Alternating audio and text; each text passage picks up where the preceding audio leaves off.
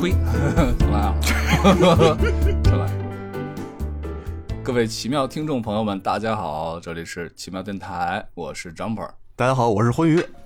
大家好，我是你们的破壁人大混旧。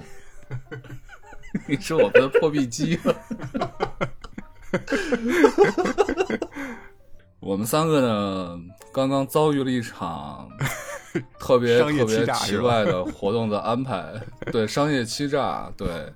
就是老蔡呢他这一下野心提的特别大，确定了今天的主题。大家也知道今天我们要聊一聊三体，这对于这个主题呢我们一直都是属于心怀敬畏的啊。其实这个从一开始好早两年前三年前我们就想过要不要聊一聊三体，但是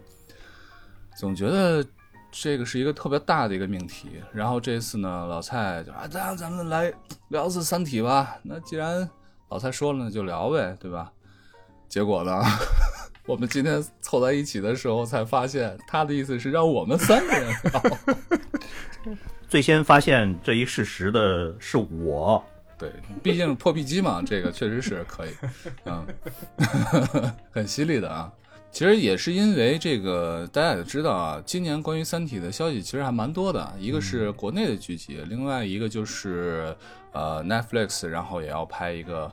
呃堪堪称是以这个权力的游戏的班底来拍三体的，应该算什么迷你剧是吧？所以我觉得这个消息第一时间出来的时候给我的感觉就是我不知道它的这个版权是怎么来怎么来处理的，但总之我觉得能够有一些国内也拍国外也拍它总是一件好事嘛。虽然一直作为一个三体的一个这个书迷来说的话呢，大家作为三体迷来讲可能一直会有一些疑虑，就是三体这个这个到底能不能把它的影像化，把它拍成一个影视的一个作品来出现呈现出来。呃，张本说的很好的，就是我们其实包括我本人也是觉得三体这个东西其实很难影视化，尤其是电影，因为它本身三部曲、嗯嗯并不存在着，就是说是不是不存在，就是很难很难把它改编成为像电影那样的一个节奏，还有这个弧线，倒是可能比较适合于改编成比如说电视剧集这样的形式。但是这个当然也要看编剧的功力的高深，而且最难的我觉得一个难关或者叫障碍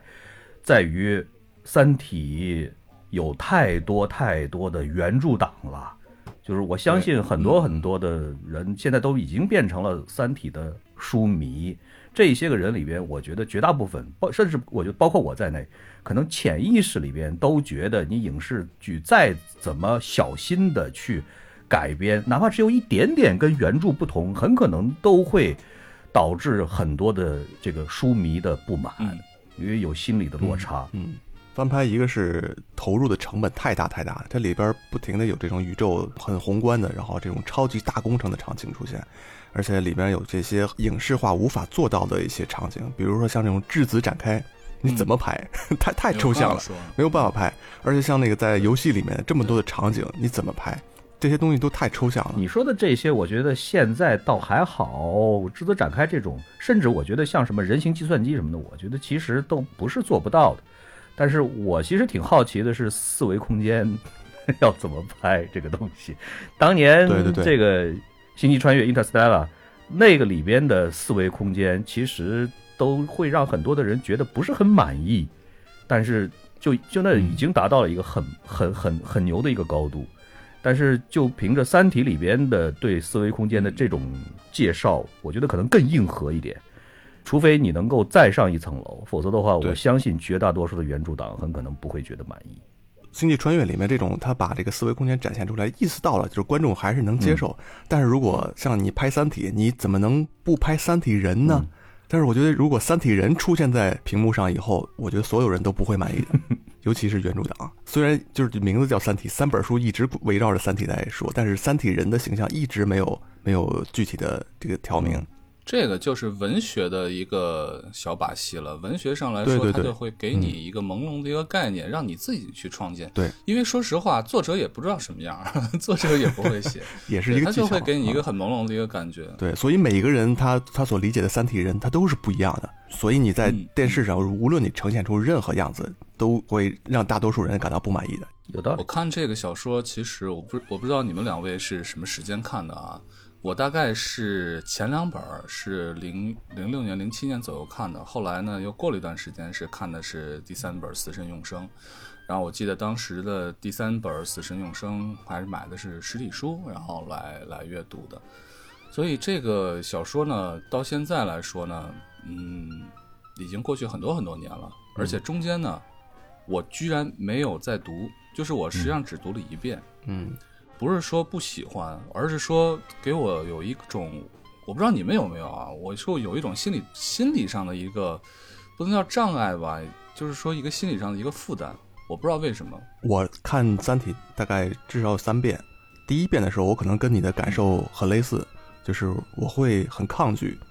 呃，因为之前看过大刘的其他的文章，就是枯燥，然后或者干涩。不能叫枯燥干涩，就是文笔啊，这个行文的这个风格呀，是在我就是头一次看《三体》那个那个时期很不喜欢的一种，就是那种理理工科的那种文笔，就是写字也不太好看呀、啊，然后那个对白也很生硬啊，都是这种。你都你都能看人出来，人家写字儿不好看了，天哪，就是能想象到的。哎，这有点过分了啊！就我不是因为他的文笔，我先声明，我不是因为他的文笔。其实我也没想清楚到底是因为什么，也不是因为它厚啊，就是也不是因为它字数多，也不是因为这个。嗯，大魂就看过几遍、啊，我没数过，可能四五遍以上吧，这个搞不太清楚了。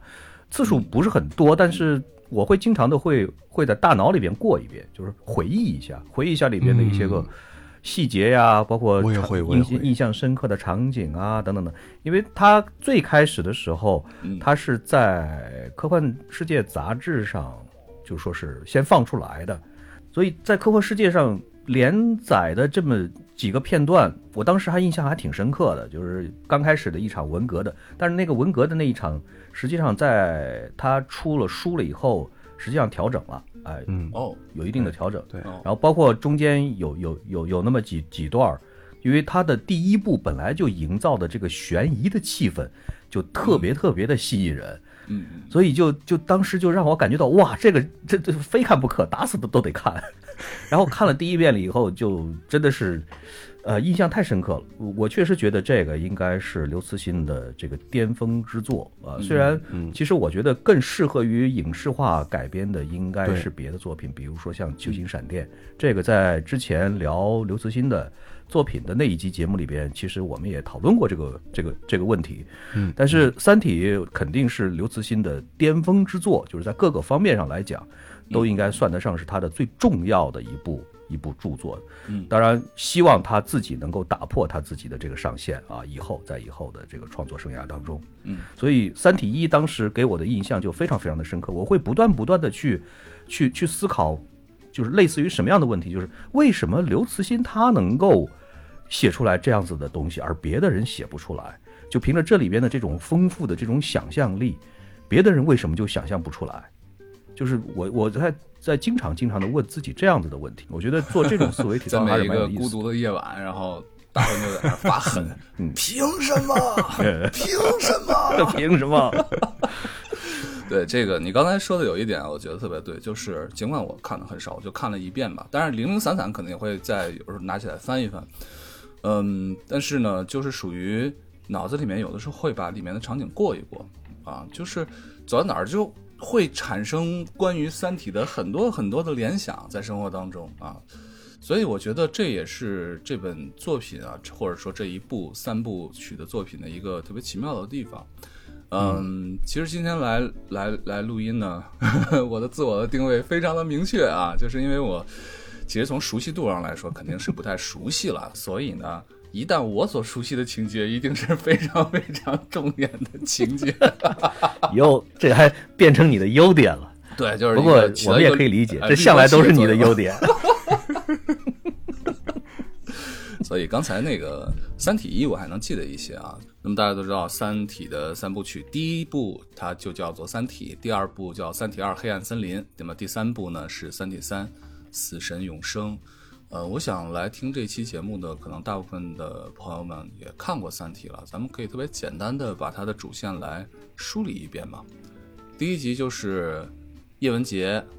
和文革相关，他在文革当中呢对人性丧失了希望，对吧？在红岸基地然后寻求地外文明的时候呢，发送了地球的坐标，然后请求相当于请求三体文明来帮助人类来建设更好的文明，就是他对人类已经失望了嘛。然后甚至在这过程当中好像还杀死了自己的丈夫，姓杨是吧？对啊，然后杨杨杨卫宁，对杨卫宁，对，嗯。然后三体人呢，他们他们之所以叫 Three Body 三体，就是因为它的星球的体系是一个非常非常不稳定的一个体系，那么可能过一段时间就会有一种灭世的情况来出现，巨热啊或者是巨寒冷的情况来出现，所以呢他们的整个的文明能够保留都是一个非常非常非常奇迹的一件事情。他们特别羡慕地球这样的一个生活环境，所以呢他希望能够把地球来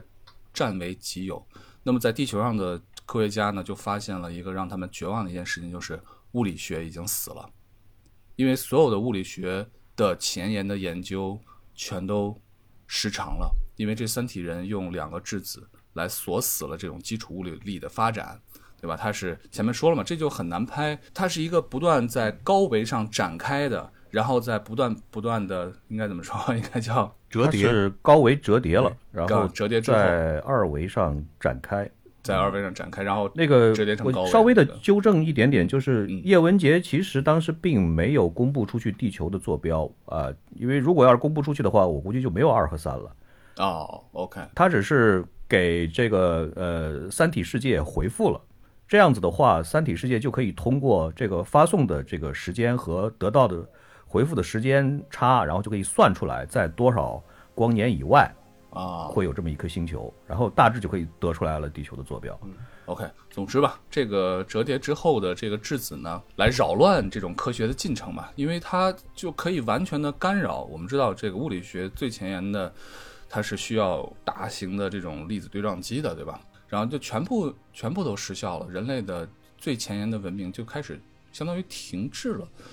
然后接下来呢，人类的社会也开始来进行了。不能叫分裂，应该这个时候有不同的想法，有不同的流派。那么有的人是要反抗三体，那么有的人是要迎接三体，对吧？那么但是三体组织内部呢，它还有不同的这样的一个派系。那么它是通过三体游戏，就像刚才我们提到过，三体游戏来筛选成员，然后加入名为这个科学边界的一个神秘组织。这个首脑就是前面提到的叶文洁，但是后期呢被这种降临派的领袖叫伊文斯所控制了。然后他组建了这种第二红岸基地，然后和三体文明进行进行联络。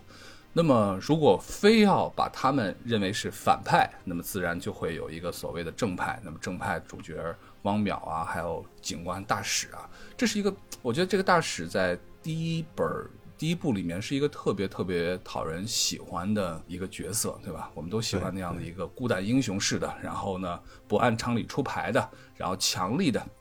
这样的一个英雄来出现。那么在联合国的这种组织之下呢，他们组织了古筝计划啊，用纳米材料丝线作为武器来切断了地球三体组织的这种基地，叫末日审判号游轮，然后同时呢杀死了降临派的领袖伊文斯啊，切断了暂时切断了和三体世界的通信，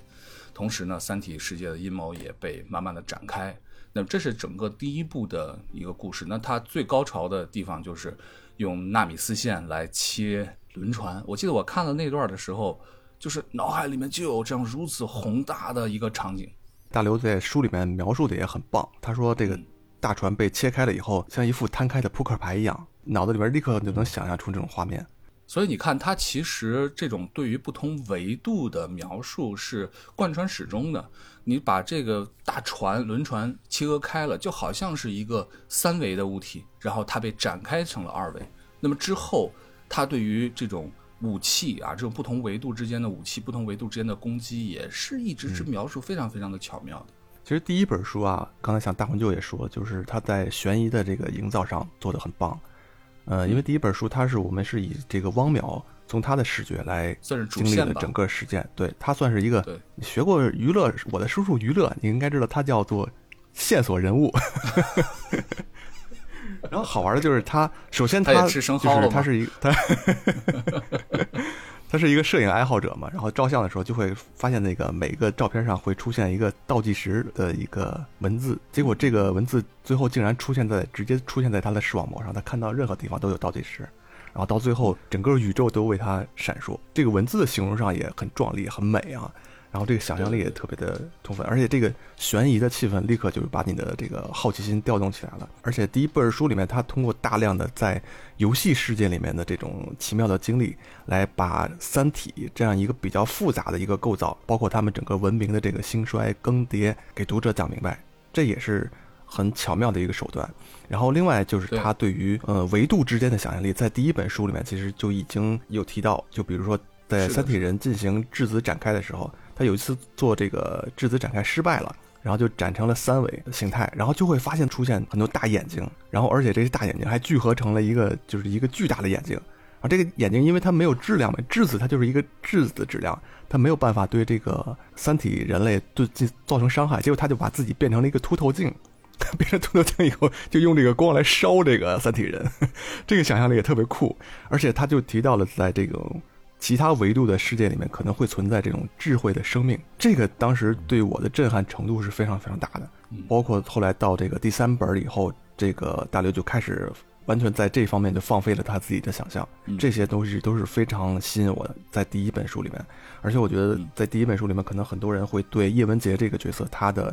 就是他做的到底是对还是不对可能会有很多的争论，我不知道大混就怎么看。我特别能理解叶文洁，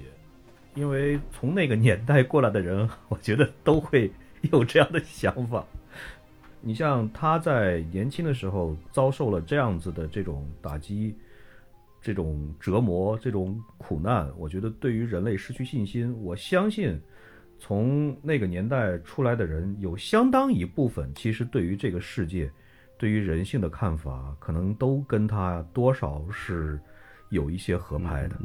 而且本身这个角色呢，他的出身其实就是相当于学术派，就是对，他在小的时候，他其实就是一个他的父亲、他的母亲这样的熏陶之下，他其实是一个完全理性的这样的一个、嗯嗯、一个角色的。然后呢，他在年轻的时候又遭受了这样的以后，我觉得他非常非常非常容易，或者怎么说呢，就是从我作为读者的旁观者的角度上来看，我觉得他对人类。整个人类彻底的丧失信心是一个我完全可以理解的这样的一件事情，无论这件事情最后他做成了没有，但是当你把一个普通的一个人推到了那样子的一个一个点上，就是就是像 Jumper 最开始说的，就是两个世界其实是两个世界两个星球的命运都因为他这样的一个普通的人而改变了。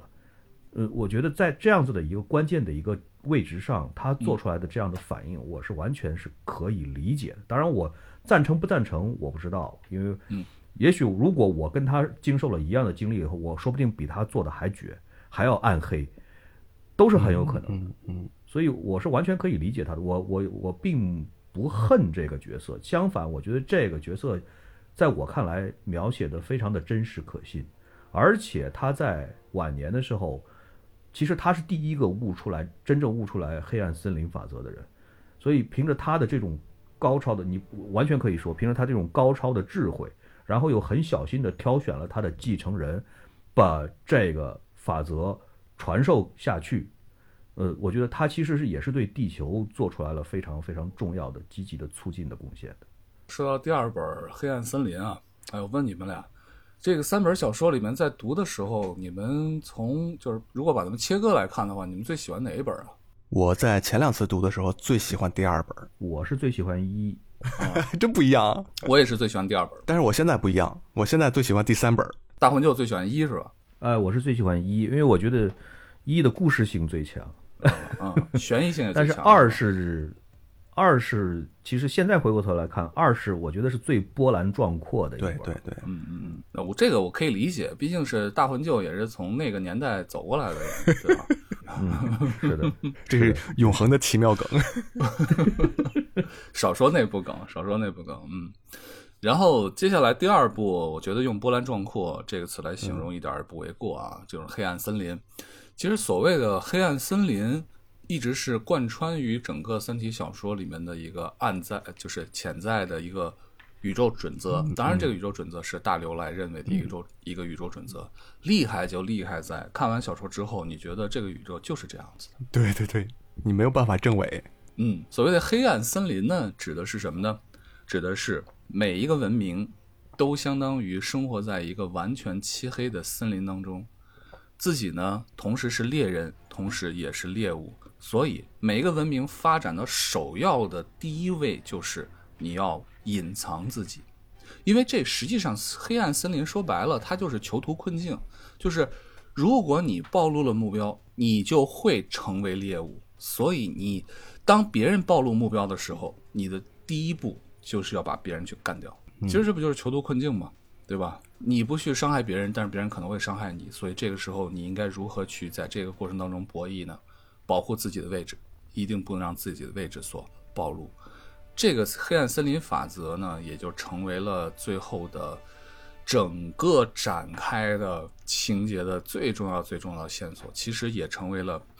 像执剑人啊、罗辑他们保护地球的唯一的一个手段。说到这里边，咱们插一句话，你们有没有曾经对黑暗森林这个法则有想过它会不会是错的，或者有没有可能它证明它是错的？我觉得很难去证明它是错的，对对对。但是我想过它是，只能从逻辑上想，想过它是错的。对，比如说你有没有想过尝试过去挑出来挑一下黑暗森林这个的漏洞？那你来说一说。没有，我因为我以前逛论坛的时候，确实就是曾经有一段时间，尤其是这本书出来的刚出来的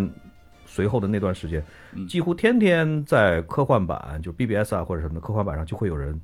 提出来说，我发现了黑暗森林的漏洞。然后就一大堆人就开始讨论这个，当时很很多很多很多很火的，这个说的最最多的讨论的最多的一个一个 idea 就是，比如说你看现在地球上，假如说某一个先进的发达的文明，嗯，现在去了某一个岛上看到了原始人或者某一种原始的生物，你会把它杀掉吗？你会把它杀干净吗？你不会的，对不对？嗯，哎。但是实际上很多的人就是反驳这个 idea 说的最多的一句话就是，这个你并没有放在宇宙的尺度底下来考虑这样的一种、嗯、一种一种情况。如果说你要把它拉到宇宙宇宙的尺度，而不是说是在地球上，那情况是完全不同的。其实我是比较站我是比较支持这这种观点，也就是说我到现在我仍然认为宇宙是黑暗黑暗森林法则，我挑不出它的毛病，挑不出它的漏洞，反而看了很多的驳斥它的论点，我觉得好像都没有一个能够站得住脚的。我觉得如果用咱们的肉眼可见的范围，或者说咱们的思维能够理解的范围，去用这种类比来驳斥黑暗森林的逻辑，本身就肯定会出现问题。一个是尺度的问题，第二是这个、嗯、相当于你的定位的问题，对吧？就是人类和人类之间的事情，那互相是其实是可以理解的，它是存在，它是在在一个大的话语体系下面的，大一大的一个思维逻辑体系下面的。但是如果说放在宇宙的尺度当中啊，如果我们拓展去想的话，很多的文明如果是它存在的话，它其实可能会超出我们的理解的范畴。呃，你这个说的是是有道理的，我我是同意的。对，就是简单的说，这么说啊，这么说，欧洲。西班牙人，然后这个法国人或者是英国人，对吧？发现了美洲的大陆之后，发现美洲原住民之后，烧杀掳掠，对吧？然后呢，印第安的姑娘们，他们是可以睡的。你宇宙当中，你发现了一个不同的文明，你想睡他们的姑娘吗？很难说哦。这段剪了啊，不要播，太邪恶了。这个，呃，我觉得每一次在讨论这种话题，就是宇宙之间的文明到底能不能够互相沟通的时候，我我我每一次我都会想到想到一本一本科幻小说，叫《死者的代言人》。我不知道大家有没有听说过这本小说，就是有一本非常有名的小说叫《安德的游戏》，嗯，这个前两年还曾经被搬搬上过大银幕。哎，《安德的游戏》呢，其实是有好几本续集的，就是后续的小说的。呃，包括平行小说《安德的影子》，包括续集，然后其中有一本特别让我特别印象深刻的，就叫《死者代言人》，那里边就在讲两个完全不同的文明相遇的时候会发生什么样子的碰撞，甚至包括像前几年的这个被改编成电影的《降临》的这个原著《你一生的故事》，也在讲两个文明的相遇会怎么样。然后包括像《计算中的上帝》啊，类似于这样子的小说，其实这个是科幻小说经常会探究的一类主题，就是两个文明相遇的时候究竟会怎么样。绝大多数的科幻小说到现在呢，绝大多数的都在讲相互之间是有对话的可能的，或者说是怎么样子来交流，甚至于在我们小的时候，我们都没有觉得这个问题还需要拿出来讨论或者要反思。大家都觉得啊，寻寻找地外文明，这难道不是一个肯定是应该做的事情啊？赶紧赶紧，咱们赶紧这个这个向向向宇宙发射个电波啊！这个这个讲一讲我我们，然后还要再向宇宙发射金唱片呵呵，这种事情，当时真的是没有什么人会觉得这。咱咱咱先谨慎一点啊，咱先小心一点，先先想好了再再再做这种这种事儿，这个都没有想过。一直到黑暗森林法则，当然在这之前肯定也有也有人在提出来各种各样的反思，但是毕竟绝大多数人都不会去注意到这种反对的声音，因为他们实在是太少了，太微弱了。但是一直到刘慈欣的这个这个 idea 在以这种方式呈现在大众面前的时候，我们才真正的第一次在重视起来这种事情。我觉得从这点上来讲，它其实确实是一个非常有革命性的一步。嗯，关于黑暗森林的这个，我记得之前霍金好像也提到过，就是警告人类不要向外星人随便发射这种信号。问题在于，你如果只是说了这么一句话，说大家小心，嗯，相当于你没有理由，你没有证据，对，对，你也没有什么这个这个论据来支持你的观点。但是刘慈欣通过这样的一个故事，他让你不得不信。我觉得这个东西是一个很革命性的一个。就是从这个逻辑上来说呢，刘慈欣他其实也不是说提出了什么证据啊，但是呢，相当于他整个的《三体》的小说就是做了一场思想实验，从逻辑上来进行阐述的。对， 对，你这个这个这个词儿用得好，嗯，这个词儿特别高大上，思想实验，我记住了，我以后要用这个词。不客气，不客气啊，不客气。他这个实验的基础就是说，鉴于就是宇宙里面所有的文明，生存是他的最根本的需求。那么生存下去，他就需要对，他就需要获取更多的物质或者能量。那么宇，他假设宇宙间的这些物质能量是守恒的，那么你的文明在逐渐扩大、扩大、扩大的这个过程中，它一定会占据更多的物质和能量。假设这个宇宙里面有很多很多文明的话，那就就开始僧多粥少，最后一定会打得头破血流。那么他们就会在这种很比较基础的时候先把对方击破，这是他的整个一个黑暗森林的一个基础理论。他还有一个还有一条腿，我觉得也很重要，就是知识爆炸。对对对，这个太重要了。所以说刘慈欣的这个黑暗森林这个理论呢，一定一定要把它放在一个光年尺度上去想象才行。嗯，你如果说是仅仅只是局限于想象，比如说地球上会怎么样，或者说太阳系会怎么样，我觉得这个是你你是肯定得不出来的，或者你一定会认为它是错的。但是你如果把它放在宇宙尺度里边，两个文明压根儿就在能够进行星际旅行之前，根本就不可能知道对方的存在。在这样子的一个情况底下，我觉得推导出来黑暗森林其实是一个特别自然而然的一个事情。就是我们人类的这个文明的发展程度还远远没有达到就是参与黑暗森林游戏的这个水平，就是可能是在我们未来很多很多年以后了，就是我们的星际穿越能力，然后包括我们的这个知识是不是能够爆炸到这种程度，用更多的手段来利用能源，这可能是我们以后要想到的事情。但是就目前来说，这个黑暗森林离我们还，我感觉还比较遥远，仍然是一个很幻想、很幻想的故事。这个或者换句话说啊，这个在人类认知世界的过程当中啊，当然这个世界目前还很局限啊。就是沧海一粟，我们的地球，或者说是再进一步我们的太阳系的认知，其实它是基于一种推己及人的一种方式。那么都是从一个人类我们自己的角度来出发的，对整个自然界的对存在的一种认知。然后大刘告诉我们，对，现在我们不能站在自己的角度上，用这种傲慢的方式来看待整个世界了。对对对对对，因为可能对方是一个超出我们理解的范畴，它可能是不同维度上的一个事情。对对对对对，当文明意识到这一点之后，当意识到他们文明之间可能永远都不可能有，这话有点绕啊，可能永远都不可能有机会去做真正的沟通的时候，那么自然也就有了黑暗森林的基础。我觉得黑暗森林它还是建立在同一个维度之上的，就是如果你另一个文明对你进行降维打击的话，你这个黑暗森林就是你玩的再溜也没有办法。黑暗森林它只适用于同类之间的竞争，就像一块大陆，然后在一片森林里面我们来追跑打闹，来互相追杀。但是如果我从天空中我把整个下面这个森林都烧掉都干掉，那你跟我就没有对话的余地，我要灭绝你与你无关呀。你刚才说的这句话，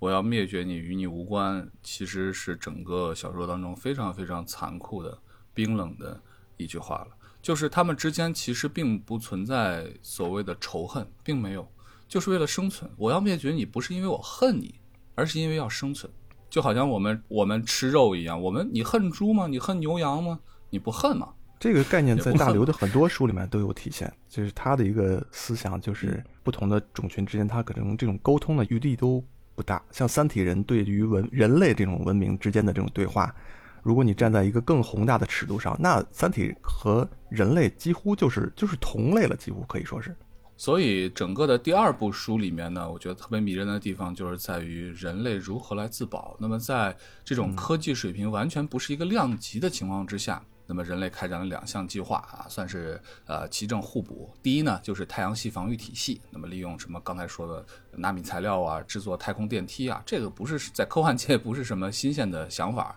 但是在这个书里面有一些很详细的描写，还研发了这种啊核聚变的飞船啊，高科技武器啊等等等等。当然后来后续证明呢，这些没有什么卵用，对吧？真正有用的呢，就是涉及到主角罗辑他的面壁人的一个计划。面壁人的计划我记得好像是设置了四个面壁人，对吧？罗辑是最后真正的一个、嗯啊、所谓的面壁人计划呢，我觉得这个想法也非常的牛逼，就是面壁人被授予了人类的最高的权利和无限的资源，可以执行任何的计划，而且呢不需要回答。为什么他不需要回答呢？因为所有的人类的这些想法都会只要有交流，那么就会被三体人所得知。但是后来发现三体人只有一项不如人类，就是三体人不太会玩阴谋，三体人玩的全都是阳谋，他们不会去像人类一样的在背后实现各种的阴谋诡计，他不会的。所以呢，面壁人计划就是这样的一个阳谋式的阴谋诡计，它的基础就是在于地球掌握了三体的坐标，并且呢有一个可以来发射把这个三体的坐标发射到整个宇宙当中的一个能力，就利用太阳来作为一个放大器。所以意思就是你只要三体人你毁灭我地球，那么只要你发动进攻啊，有这样的迹象，那么我将向整个的宇宙当中公布三体人的坐标，反正大家都玩完呗，你可能晚那么一两百年两三百年毁灭，那又怎么样呢？反正结果都是一样的。这就是执剑人或者面壁人的一个计划。对，大刘这里边的设定呢很有意思，就是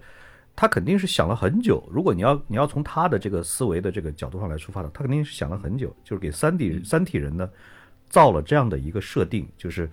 三体人的思想是向周围所有的人是透明的，就是想就是说说就是想、嗯、他的所有所有的这种，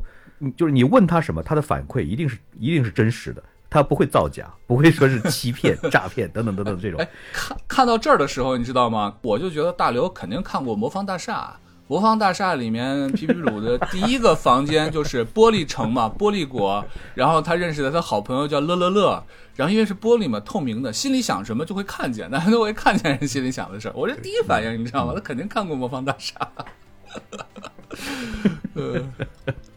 这个这个设定非常有意思，特别的重要、嗯、因为它整个导致了三体对地球的这种策略，他们他们不会玩这种阴谋，所以说是他需要三体在地球上需要代言人，然后而且后来发现地球人玩阴谋实在是玩的太太过分了啊，就反而不支持这个这个他们在地球上的这个伊文斯他们这一派了，就是眼睁睁的看着伊文斯被被地球人抓或杀掉也不会去救。就是很多很多的，一直到后来的所有所有的方面，其实都是基于三体人的这个特性来展开的。所以这个呢真的是很重要，而且又很合理。就你可以想象宇宙当中的这种生物，其实它有可能存在这样的一种生物，就是它的思维是全透明的，嗯，别的别的周围的人都可以感应得到。如果说将来有一天人类要是能够进化成为完全用脑电波来通信，比如说你可以把脑电彻底的解码，然后还可以把脑电彻底的就说是信号注入到另外的一个人脑子里边，让他能够感觉得到，我觉得其实是完全可以实现这种思维全透明的，只不过是你愿意不愿意去把自己插上去，去向别的。那你不觉得你不觉得如果是这样这样思维全透明的话，那可能人类文明就崩溃了。你听过两句话吗？一句话叫做这个百善孝为先，论心不论迹，论迹寒门无孝子，万恶淫为首，论迹不论心，论心世上无好人。如果心和迹都化为一体的话，那可能人类就文明就崩溃了，对吧？人类文明在很大程度上它是建立在谎言之上的。我只会觉得那个时候的社会一定和现在有非常非常大的差别，但是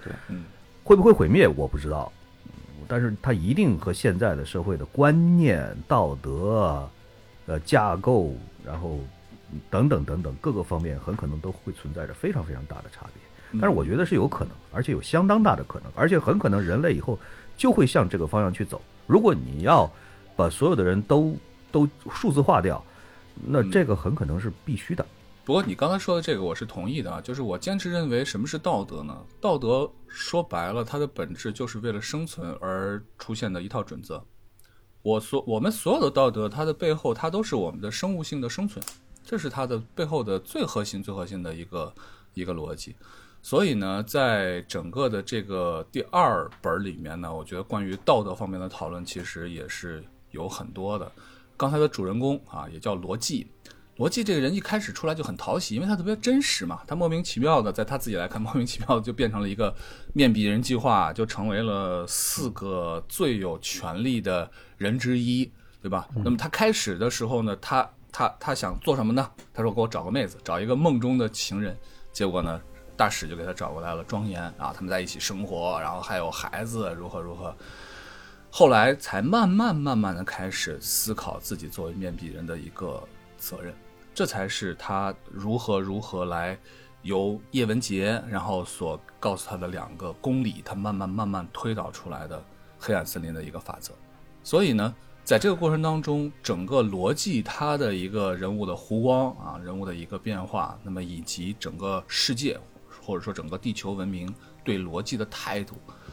形成了一个非常非常有趣的一个结构，在整个的黑暗森林第二部里。我觉得罗辑这个角色对我来说其实有一种什么感觉，就是特别真实，你就看着他，你就从他的整个的这一一部小说从头到尾啊，你看不出来有哪一块是你觉得特别违和的，就是不应该是这个样子的，你真是看不出来。就是从他刚开始的这种玩世不恭花花公子，然后到他得知他被选作只见就是这个面壁人，这种刚开始的这种徒劳的反抗，然后到了这个那那就先这样吧，接受，然后找到了梦中情人，然后这个时候他为什么会后边后来会慢慢的会认真思考面壁计划，是因为他在这个世界上有了真正的牵挂，有了真正的爱的人，他有了家庭，所以他一定要为自己要要为这个家庭要守护住地球。否则的话，他爱的人一定会被毁灭，所以这个动力是人类的，或者说是生物的繁衍和壮大的最大的动力，不就是这个吗？为了自己的这个种族能够坚持下去，所以我觉得特别的真实，而且一直到他掉进了冰湖里边，然后顿悟了黑暗森林法则，那个地方写的非常的顺畅，就是你会觉得他在那个地方他领悟了这个是一个特别特别顺畅的一个事情，就理所当然的就应该在这种场合底下对这种事情顿悟。代入感，我每一次看到这里的时候，我的代入感特别的强，尤其是他嘚嘚瑟瑟嘚嘚瑟瑟爬上了冰层了以后，然后自言自语的说面壁人逻辑，我是你的破壁人。我觉得这句话太酷炫了，非常非常酷炫。然后在第二部《黑暗森林》里面呢，我觉得大刘对这种民粹主义呢的讽刺也是非常非常的犀利的，就是整个的世界他们对于或者整个世界的普通的民众，他们对于罗辑这样的一个有无上权力的一个人，他的态度，就你会觉得哎呀，人类就是这样的可笑，人类就是这样的令人觉得恶心的这种感觉在里面。反正我看的时候，我真觉得作为一个人类，我都觉得特别对不起罗辑啊，会让我产生这样的一种一种情感上的一种一种联想。嗯，你有没有感觉刘慈欣其实在每一次写到这种像道德、像政治这种这种方面的时候，其实都有一点点调侃的意味在里边？你没有这个感觉吗？是的，是的，是的，就是我觉得刘慈欣对于乌合之众这个概念，他理解是非常深入的。但是其实他又不敢说的太明，对对对我觉得他又他有点不太敢说的太明，这个一定否则的话，一定一定会被喷。嗯，其实罗辑对于他手下的所有的角色，哪怕像程心这样的角色呢，他都没有把对方逼上绝路。其实我觉得这也是对的，就是因为人是复杂的、嗯、人性是复杂的，你从群体上去看人性和从个体上去看人性，你是有不同的路径得到不同的答案的。刘慈欣的很多的小说里边，其实对于道德这个东西，我觉得他是有一点就是想要通过某一个故事来表达他对于道德的这种看法。他对于很多的道德的方面，我觉得他其实是有一点负面的，或者有一点有一点消极的或者批判性质的这种这种眼光来看，呃，因为他是一个极其的理性冷静的一个人，而且他想的更多的是在非常长的时间尺度、宏大的时间尺度和空间尺度上来探究一个物种的生存、发展到毁灭，以及这里面最最重要的问题其实就是生存的问题。从这个尺度上来看的话，道德在他的面前真的是不值一提。他经常会会会会有用一个故事来讲出来道德的一种在极度的生存欲的这种环前提底下表现出来的一种困境。我不知道你们有没有这个感觉，就是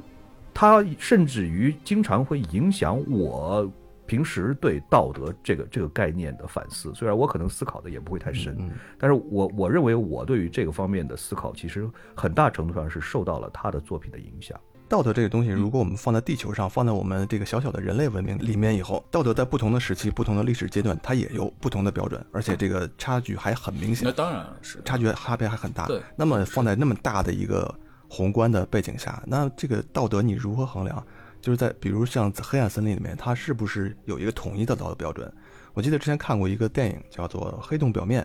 然后还有包括更早的比它这个电影更早的一个漫画叫《德鲁纳》里面，它就提到了一个就是人类在一次航行里面，然后他们穿越到了这个宇宙的边界，然后到那个宇宙的对面去以后，就是整个世界就反过来了，然后所有的道德标准也跟这个世界是完全不一样的。在那个世界里边，这种杀戮什么的就是就是正义，这就是他们的道德标准，跟我们这个道德标准就是截然相反。我们这边有多善良，他们那边就有多丑陋。那这个道德在整个宇宙背景下面，它有没有必要？它是一个什么状态？或者它能崇高到哪儿？或者邪恶到什么地步？这都很难说。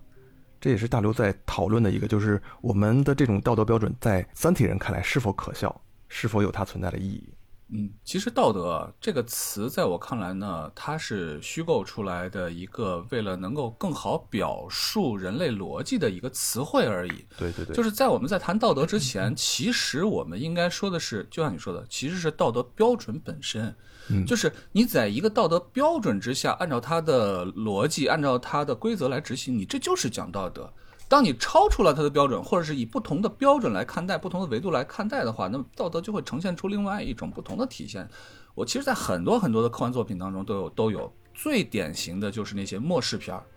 在末世片里面的道德标准，我们往往当我们去拿着一个现在正常生活的道德标准去要求一个末世的情况，你就会发现特别的可笑，因为它背离了道德的初衷，对对对，那就是生存是第一要务。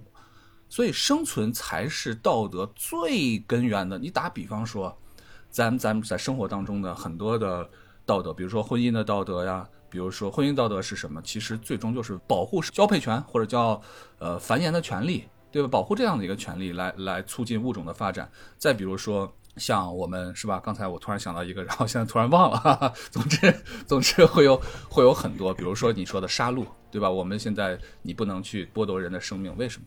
那在换一个环境之下，当剥夺对方的生命是自己或者自己的族群生存的第一要务，比如说原始的部族部落之间的战争，部落战争之后会带来对方的奴隶，那个时候你去杀戮那就是道德呀，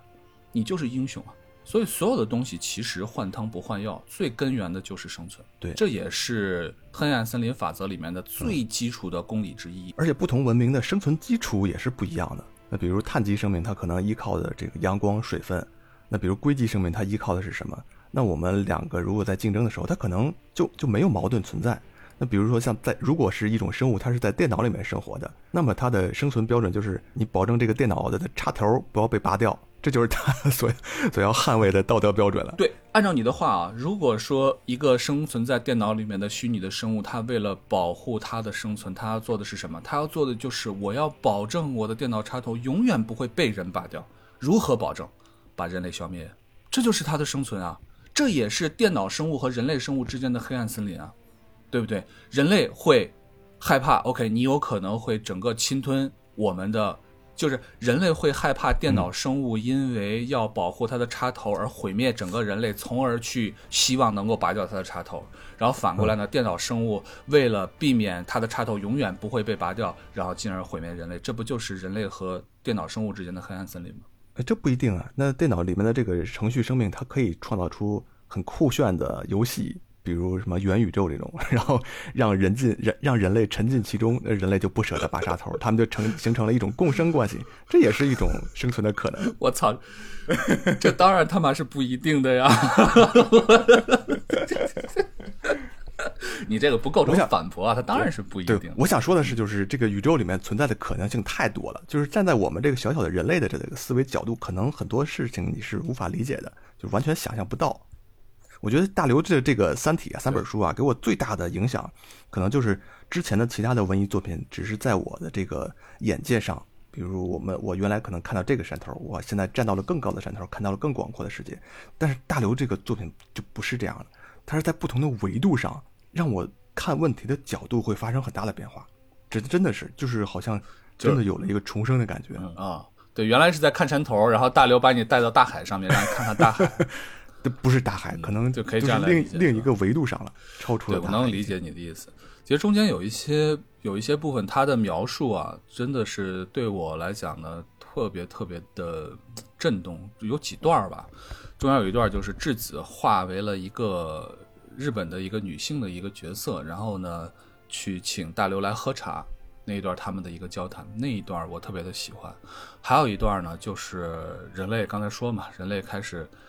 膨胀了，对吧？人类的文明和三体文明之间好像有一段非常好的一个蜜月期，然后人类就慢慢的就民众就忘记了这个蜜月期的基础实际上是面壁人逻辑，它在后面其实它是威胁着，对三体有着威胁。于是呢，民众开始 OK 我们要反对这样的一个强权，对吧？我们怎么能怎么会有一个人凌驾于所有的人类之上呢？不可以。然后剥夺了逻辑的权利，就在那一刹那，这个面壁人计划停止那一刹那，就在那一瞬间，整个人类的防御体系全部被摧毁。后来呢，三体人的计划就是把整个几十亿的人类全都赶到澳大利亚去，澳大利亚就是你的保护区啊！我一看，我天，这不就是相当于在北美的印第安的保护区吗？对吧？我我抢占了你的地盘，我并不恨你。我只是要生存，我只是要更多的资源，那你们就去保护区里待着吧。那么地球人反对说，我们有七十亿人嘛，然后澳大利亚这么的地方怎么可能能养活七十亿人呢？然后三体人说，我们我们计算过，我们经过精密的计算，你们人类去那什么确实没有物资，你们可以互相吃嘛，你们互相拿对方当食物嘛，互相吃，等七十亿人吃到六千万的时候，这六千万人就可以在那儿幸福的生活下去了，对吧？你们就幸福了吗？我看到这段的时候，那个背后的这样的一种冰冷，这让我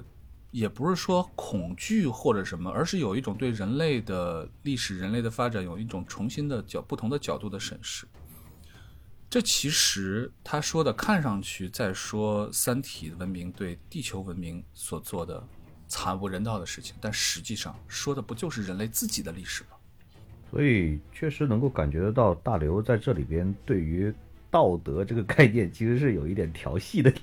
这种态度在里边的，非常的，嗯嗯。黑暗森林里边，其实我觉得最最精彩的地方在于面壁计划，就是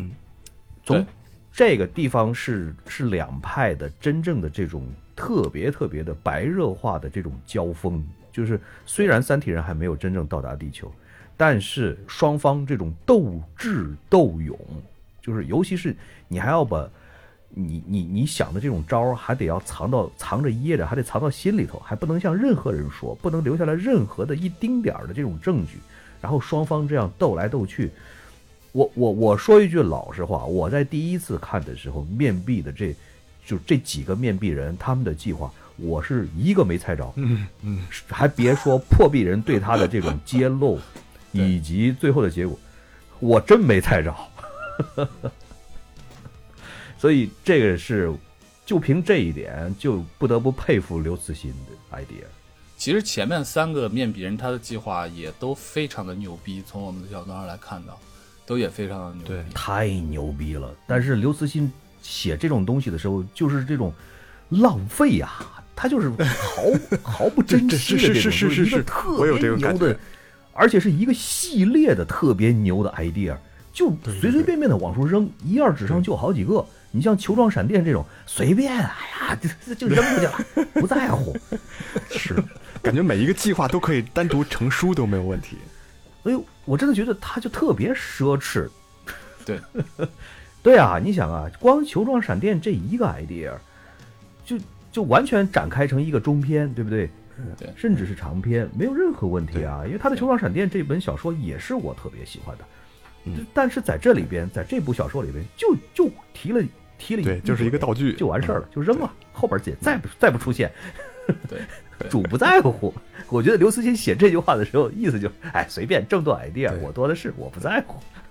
对，这球状闪电就是第一个破壁人，第一个面壁人泰勒的一个主意，他就是开始就是迷惑对方，就是想用这种球状闪电做攻击，但是其实他是要用球状闪电去打这个地球人的敢死队，然后把这些人变成幽灵部队。然后通过量子态对三体人发动攻击，嗯、但是这里边最酷的一个就是他面壁人出现，呃，破壁人出现在泰勒面前的时候，破壁人说这些计划我都已经知道了，但是主不在乎。嗯、哇，这个太酷了！就这么厉害的一个伎俩，这么手段，然后出出去以后，然后三体人根本不屌你。然后包括第二个，第二个应该叫雷迪亚兹，然后他的那个计划是把整个太阳系干掉，你三体人来了以后也没办法，嗯、所以就用这个整个太阳系的生命来作为要挟的代价，然后但是他的破壁人来了以后，也跟他只说了一句话：“主不在乎。”哇，我觉得这个特别厉害。嗯，然后同时这里边有一个好玩的地方就是，呃，像比如泰勒他的这个计划被拆穿了以后，然后这个他的这个破壁人也把这个计划公布到网上，全世界人都知道了。然后但是全世界的人，包括像这个联合国对泰勒的态度完全没有变化，因为他他们会认为泰勒的这些在他破壁人面前的这个承认自己输了，这也是对三体人的一个采取的一个策略，依然以为他在执行计划这个面壁计划，所以泰勒就陷入到了这样一个面壁人的一个逻辑陷阱里面，就是他永远也跳不出来了，然后导致最后他选择了自杀。对，我觉得这个设计也也很酷，很有意思。我觉得最最牛的是第三个，啊，被打被砸死。呃，我觉得我我觉得最牛的是是另外那一个，就是那个神经学家，那个比尔希希恩斯那个用计算机模拟大脑，他思想钢印，思想钢印这个主意，我觉得刘慈欣还是非常喜欢的，在后边也、嗯、也也出现了。但是我觉得最牛的是他的破壁人是他的妻子，对对对，这个这个我我觉得特别巧妙，非常非常棒的一个一个设计。其实他这个希恩斯就是逃亡主义嘛，刘慈欣他其实在整个小说当中还是贯穿了他对整个人类的发展进程的，呃，人类文明进程的一个思考。那么在人类文明当中啊，在在这个单一文明受到一些威胁的时候呢，你看他前面三种做法，他背后的逻辑实际上都是曾经人类曾经用过的逻辑，都是这样子的。要么第一个就是相当于正面硬刚，骑兵突袭嘛，对吧？对吧？骑兵突袭，对对对对对，然后让成为这个量子部队吧，不主不在乎。那么第二个呢，就是你别弄我啊，你弄我，我先把自己弄死，然后你弄死就弄死呗，对吧？弄弄死我们再说嘛。我就不信，就对吧？我不信你能把自己弄死，你弄死你给我看看，对吧？然后第三个就是我跑了，我跑，对方说哎，你你你跑你也跑不了，现在我知道你要跑了，所以你跑不了，因为你们中间有很多人不愿意让你跑。嗯，我就说，所以啊，从这个角度来讲呢，前三个面壁者的失败呢，它是一个必然的，因为你所有的逻辑都是人类曾经的逻辑，只有第四个逻辑的，但是是黑暗森林。这个这个地方最牛的一点是，他之前他通过到这里截止到这里，他已经告诉了读者，像希恩斯这种逃跑主义是肯定是不容于这个社会的，也就是没有办法实现的。但是他到后边写到了后边又给你蹦出了一个张北海，对，这个就更加的让我猜不到了，就是张北海这么样的一个坚定的一个、嗯、一个军人，然后他居然是也是逃亡主义，而且他成功了。对对对，我觉得啊，从那个张北海、啊、这个、这个、地方的转折特别大。嗯，其实从那张北海那个地方，你也能看到这个文明的公理，第一条公理是核心公理，就是生存是第一要务。所有的这些在逃就逃了呗，只要能生存下来，逃又怎么样？对对、嗯，逃或者不逃，这个东西是很好理解的。对，是，就是它是它是还是基于一个道德来考虑，你逃是一件好事还是不好的事情，但凡好坏它都是基于道德。逃生存下来了，那当然是好事情。但是问题在于，这是一个个体的选择，个体本人如果只是单一个个体，它没有什么道德的，也没有什么法律。但是你把它放到一个社会一个星球里边去考虑的话，那么很多很多的事情就会发生变化。是的，如果说是只有一两个人或者说是极少数的人能够逃，那么这个社会一定会立法说所有的人都不准。其实逃亡主义在三体人看来还是有一点点忌惮的，因为他很很害怕人类逃出去的这一部分在未来的若干年以后突然知识爆炸，然后发展出了高科技以后再返回来反扑三体反攻地球，这是他们其实很害怕的一件事情。他们逃出去了以后，三体人他是不惜一切代价去要追上去把它干掉的，就是不能让人类的一点点火星冒出去。这个支线写得非常棒啊！我很喜欢张北海这一条线儿，虽然他最后还是死了，但是这一条线儿我觉得写的整个的这个情节故事性也也特别的让人耐读。就是你看他整个两条线在齐头并进，哎，面壁计划这一块在走，在向前走。然后张北海的这这这一条线呢也在走，所以这两条线呢风格包括故事的情节包括侧重点它其实都不太一样的，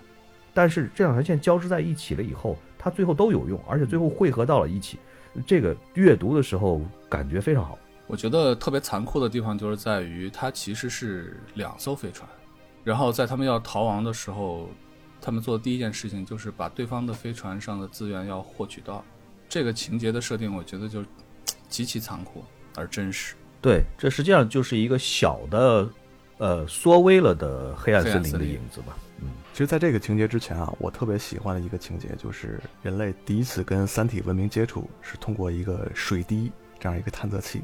然后水滴把整个人类舰队，人类最引以为傲的一个两千艘的巨大的庞大的太空舰队瞬间毁灭。我特别喜欢那一段情节的描写，无论它从这个情节的设置还是从这个悬念的设定都好。水滴我觉得对于所有的读者来说应该都是极其震撼的这样的一个场景。从水滴的这个这个故就是这一段故事吧，就水滴摧毁地球舰队这一段故事，我觉得就特别的有刘慈欣的风格，就是他他完全可以给你描述出来一个极其宏观极其壮观的这样的一个一个场景，就是水滴摧毁两千多艘地球舰队，但是他会把这个从特别特别细的角度上给你拨拨拨到最后了以后，就告诉你，你看这是完全可行的，这不违反任何的物理法则，也不是我凭空的给你又造出来了一个特别生硬的一个桥段。你看他从水滴进入太阳系开始，然后一直到丁仪带着人去近距离的去接触水滴，然后丁仪放大放大放大了以后发现，我靠，这个玩意儿完全是靠强作用力的然后推测出来了以后，然后水滴突然发起攻击，这个时候你会你会觉得它它确实是有这个可能性的，它不是完全的幻想，它是真真正正的基于一定的科学性之上的一种科幻。我觉得这个东西是特别难得的，你会相信它。现在肯定做不到，但是你以后技术发达了的话，至少在物理学原理的基础这一块它是不违背的。刘慈欣的小说的很多的 idea 都这样，就是说在我们看了很多所谓的科幻片里面那种机械降神出现的情况之后呢，然后去读大刘这样的一个作品，它有这种相对来说是合理的科学的前提设定，你就会觉得还是很清新的啊。就是现在的这种东西还是很少，大家都喜欢爆米花式的机械降神，对吧？超人怎么就一下就超人了，然后这个绿巨人就绿巨人了，就就就特别的简单粗暴，然后呢披上一个科幻的外壳，然后给你讲一些老老掉牙的一些故事。但是所有的这些东西你就会发现在三体里面，对它的描述就完全不是这样。刚才我们在过程当中其实提到了已经提到了接下来的在三体三当中的最核心的人物就是程心，已经提到了这个人这个人物可能也是，就如果说啊三体这个整个三部小说当中，如果说有人物有争议的话，那么我觉得程心应该算是最有争议的一个。程心应该是讨论度最高的一个，确实是。而且程心的这个人物设定呢，和程心相对应的啊，就是他的同学云天明、嗯、这两个人，他们的行为，他们的故事是贯穿在第三本《死神永生》当中的。好，那这期节目时间也差不多了啊。呃，关于《三体》的第三部《死神永生》，还有关于程心的各种讨论，咱们将在下一期中继续带给大家，到时候欢迎大家继续收听。那么本期节目到此结束，谢谢大家，再见。好的，谢谢大家，拜拜，拜拜。